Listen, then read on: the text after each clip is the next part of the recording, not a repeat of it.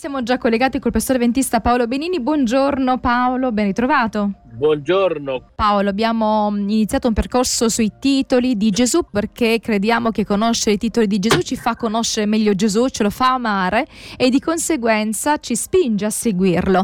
L'ultima volta abbiamo parlato di Gesù come intercessore e di fronte a quello che abbiamo detto no, del valore che Gesù eh, eh, sostiene la nostra causa, no?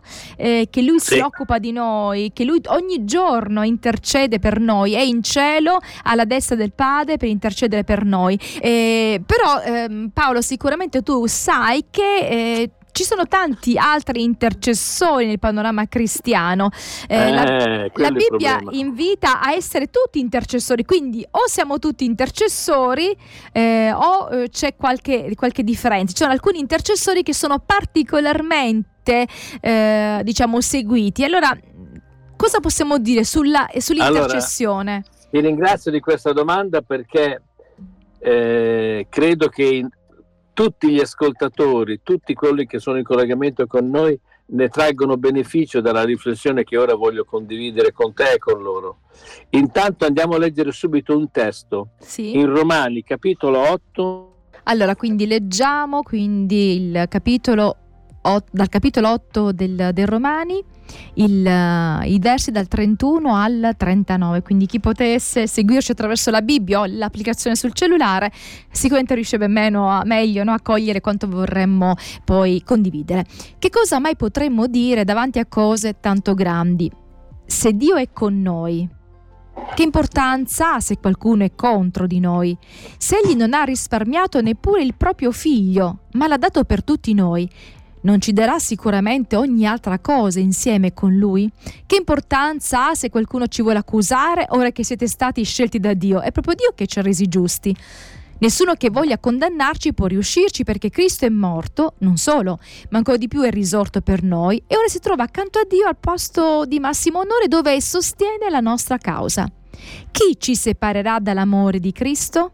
Saranno forse le tribolazioni, l'angoscia, le persecuzioni, la fame, la miseria, il pericolo, oppure una spada puntata sul petto? E se ci trovassimo a dover affrontare queste cose, vorrebbe forse dire che Dio non ci ama più e ci ha abbandonati? Le scritture ci dicono che i credenti hanno tante prove da affrontare. Per amore tuo dobbiamo essere pronti ad affrontare la morte in ogni momento della giornata, proprio come pecore portate al macello. Ma anche se affrontiamo tutte queste cose, la vittoria schiacciante è nostra, grazie a Cristo che ci ha tanto amato da morire per noi. Sono convinto, infatti, che né morte, né vita, né angeli, né principati nel presente, nel futuro, né potenze, né altezze, né profondità, niente e nessuno in tutto il creato potrà separarci dall'amore di Dio, da quell'amore che è in Cristo Gesù nostro Signore. Ecco qua un testo che... Eh Rileggiamo il versetto 34 così entriamo nel tema. Allora, dice nessuno che voglia condannarci può riuscirci perché Cristo è morto, non solo, ma ancora di più è risorto per noi e ora si trova accanto a Dio al posto di massimo onore, dove sostiene la nostra causa. Ecco, qui è detto dove sostiene la nostra causa. La Bibbia che c'è io di dove intercede per noi. Ora, qui ci troviamo di fronte a un testo estremamente importante che so- sottolinea l'intercessione di Gesù. Eh, e, e, questo testo ci toglie anche da altri, da altri problemi. Per esempio, se Dio è per noi, chi sarà contro di noi?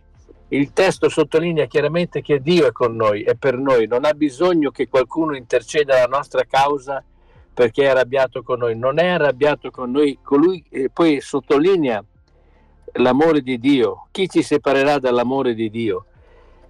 L'amore di Dio e l'amore di Cristo si sommano, si, si integrano verso di noi. E Gesù eh, fa qualcosa nei nostri riguardi, intercede. Ora vorrei che leggessi un altro testo in Giobbe, capitolo 17, versetto 3 allora. Perché è, è bene che, che, che, facciamo questo tipo di esercizio e poi entriamo in un merito un pochino più analitico, direi polemico. Quindi Giobbe 17, versetto 3? Sì. Oddio, dammi un pegno, sii tu il mio garante presso di te, se no chi altro vorrebbe porgermi la mano? Ecco, hai detto prima giustamente che ci sono tantissimi che si spacciano per intercessori, il mondo è pieno, e, eh, è pieno anche di un altro tipo di figura di cui si usa un nome particolare, di sacerdoti. Tutte le religioni antiche avevano i sacerdoti che erano preposti per placare la divinità verso di loro, verso gli uomini. La scrittura su questo ci dice qualcosa, dice, oh Dio, sii tu il mio garante presso di te. Cioè noi ci troviamo di fronte a una divinità unica in cui contro le accuse di chi che sia, Dio si fa nostro garante. Allora, questo è il tema che abbiamo discusso e da qui adesso andiamo avanti. La scrittura in maniera molto molto chiara sostiene che noi siamo stati chiamati ad essere vicini a colui che ci protegge, che ci difende. Da chi ci difende? Non da Dio stesso ovviamente, ci difende dagli attacchi del nemico, c'è un nemico che ci attacca. Ora, di fronte a questa tremenda situazione, la Bibbia, dalla Genesi in poi, parla che c'è qualcuno che ci rappresenta, ci difende ci fa da garante presso Dio. Il testo di Giobbe l'ho letto la prima volta in una vecchia traduzione che usa un altro linguaggio, ma mi ha subito colpito. Sono andato a vedere e ieri sera mi trovavo con un gruppo di credenti che studiavamo eh, la Bibbia assieme e, e abbiamo letto ognuno di noi, visto che abbiamo Bibbie diverse, leggiamola. E uno aveva la Bibbia che hai letto tu, sei tu il nostro garante, cioè colui che garantisce Ora, la scrittura dice chiaramente che chi, chi è colui che ci garantisce, che è il nostro garante, è Gesù Cristo. Lui è il nostro mediatore. Adesso andiamo a leggere un altro testo in 1 Timoteo 2,5 perché dobbiamo definire molto bene questo testo. Torniamo a dialogare sull'opera di intercessione di Gesù e leggiamo un testo, quello che avevamo annunciato prima del brano musicale, che si trova in prima Timoteo, capitolo 2, versetto 5, che dice così.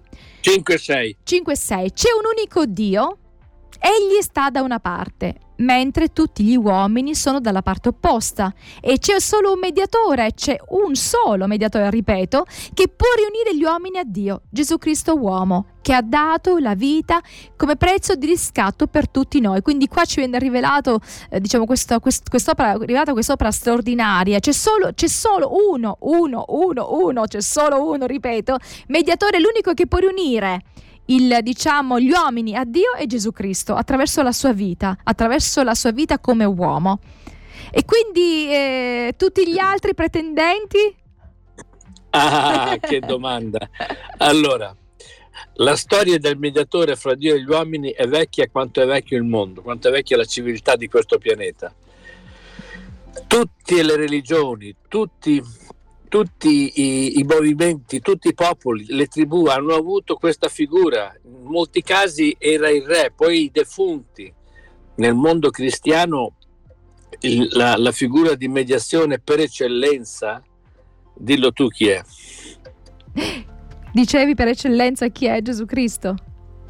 Eh, il problema è che la stragrande maggioranza non lo sa, ma la figura in cui la gente ci si rivolge di ah, più che è Gesù Cristo Padre Pio? È Maria. Ah, Maria. Maria. Anche Padre Pio è, diciamo, è ben quotato. Sì, sì, però Maria è la prima. Mm-hmm.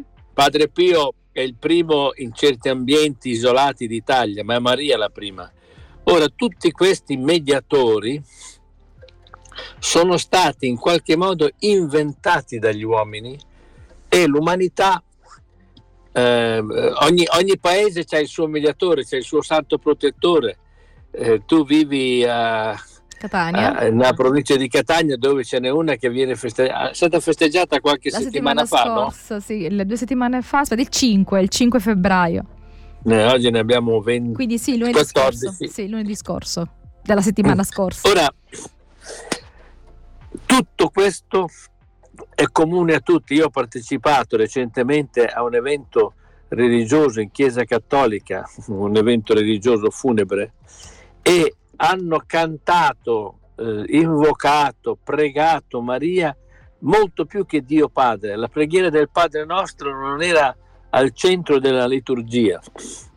Per cui ci troviamo di fronte a questa tragica realtà che il vero unico mediatore è ignorato e si è messo al posto di lui qualcun altro. Io ho partecipato due volte ho assistito due volte alla festa di Sant'Agata a Catania, sa dell'incredibile, la gente che impreca, la gente che prega, che piange, che porta delle, eh, portava in quel tempo monete da 100 è molto sentita 100... anche persone dall'estero vengono cioè è diventata una festa uh, internazionale no? Sant'Agata per tutti gli aspetti una, un... anche folcloristici diciamo, della festa oltre a di, quelli di, diciamo, di religiosità come direbbe Dorresca. Allora abbiamo pochissimo tempo Paolo quindi eh, allora io vorrei dire due cose se mi permetti. Un minuto. Allora la prima cosa Gesù nostro intercessore come in tutte le altre cose Gesù dice io sono il vostro modello, imparate da me. Infatti il versetto 1 di questo brano di prima Timoteo dice siamo chiamati a intercedere. Questo è il primo Quindi aspetto tutti gli che uomini eh, devono, devono uh, fare delle intercessioni, cioè tutti gli uomini sono chiamati a intercedere per altri uomini. Quindi per intercedere... tutti gli uomini. Mm-hmm. Che significa? Possiamo noi intercedere presso Dio per gli altri uomini? Eh, Possiamo me, chiedere a Dio? E questa è la domanda, secondo me, su cui dobbiamo concentrarci la prossima volta. Certo, ci possiamo concentrare su questo e poi lanciamo il tema che è dietro tutto questo, la figura di Gesù sommo sacerdote. Noi ci sentiamo la prossima settimana con te Paolo, buona giornata.